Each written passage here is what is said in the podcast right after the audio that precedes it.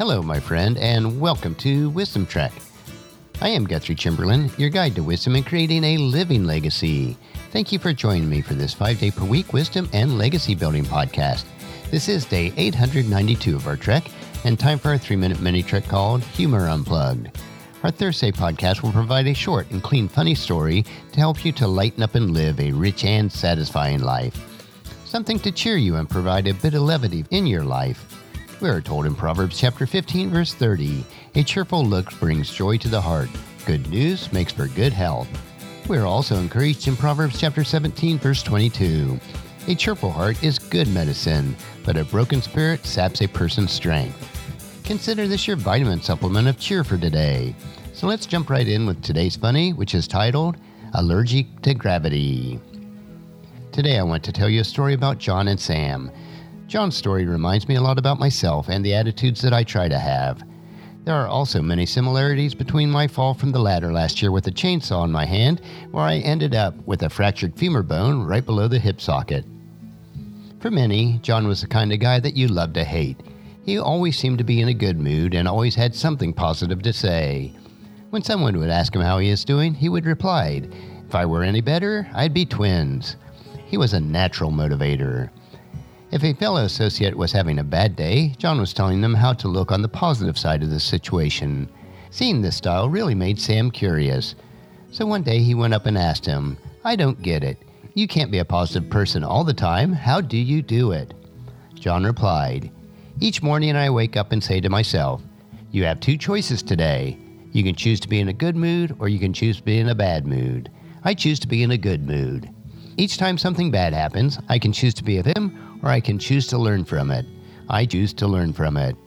Every time someone comes to me complaining, I can choose to accept their complaining or I can point out the positive side of life. I choose the positive side of life.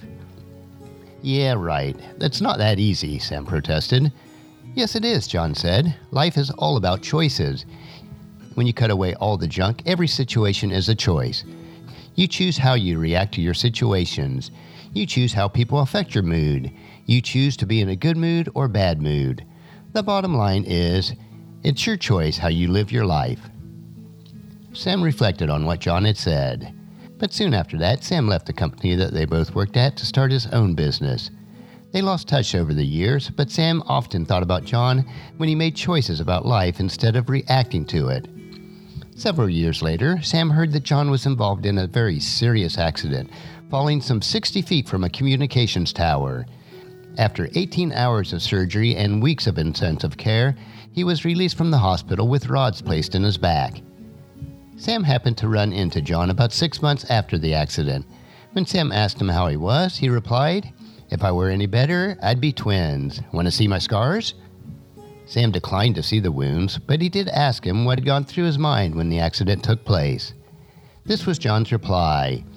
The first thing that went through my mind was the well being of my soon to be born daughter, John replied. Then, as I lay there on the ground, I remembered that I had two choices. I could choose to live or I could choose to die. I chose to live. Weren't you scared? Did you lose consciousness? Sam asked. John continued. The paramedics were great. They kept telling me that I was going to be fine.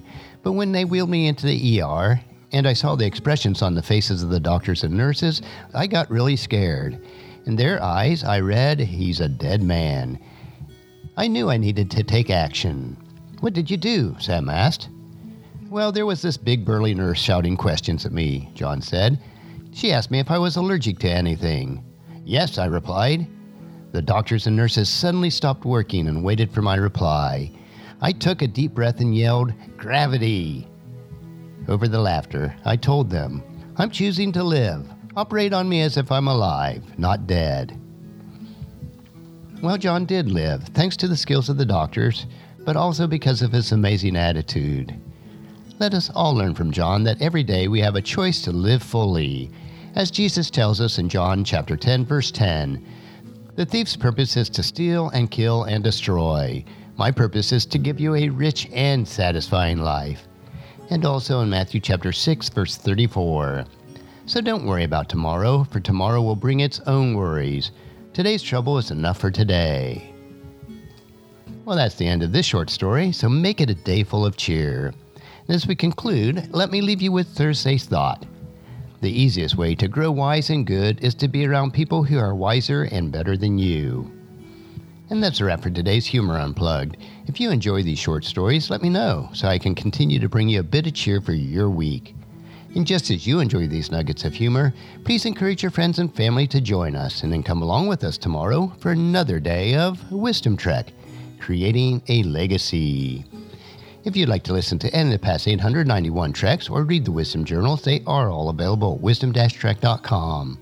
And I encourage you to subscribe to Wisdom Trek on Apple Podcasts or Google Play so that each day will be downloaded to you automatically. And thank you so much for allowing me to be your guide, your mentor, but most importantly, I am your friend as I serve you through the Wisdom Trek podcast and journal each day. As we take this trek of life together, let us always live abundantly, love unconditionally, listen intentionally, learn continuously, lend to others generously, lead with integrity, and then leave a living legacy each day. I am Guthrie Chamberlain, reminding you to keep moving forward, enjoy your journey, and then create a great day every day. See you tomorrow for Philosophy Friday.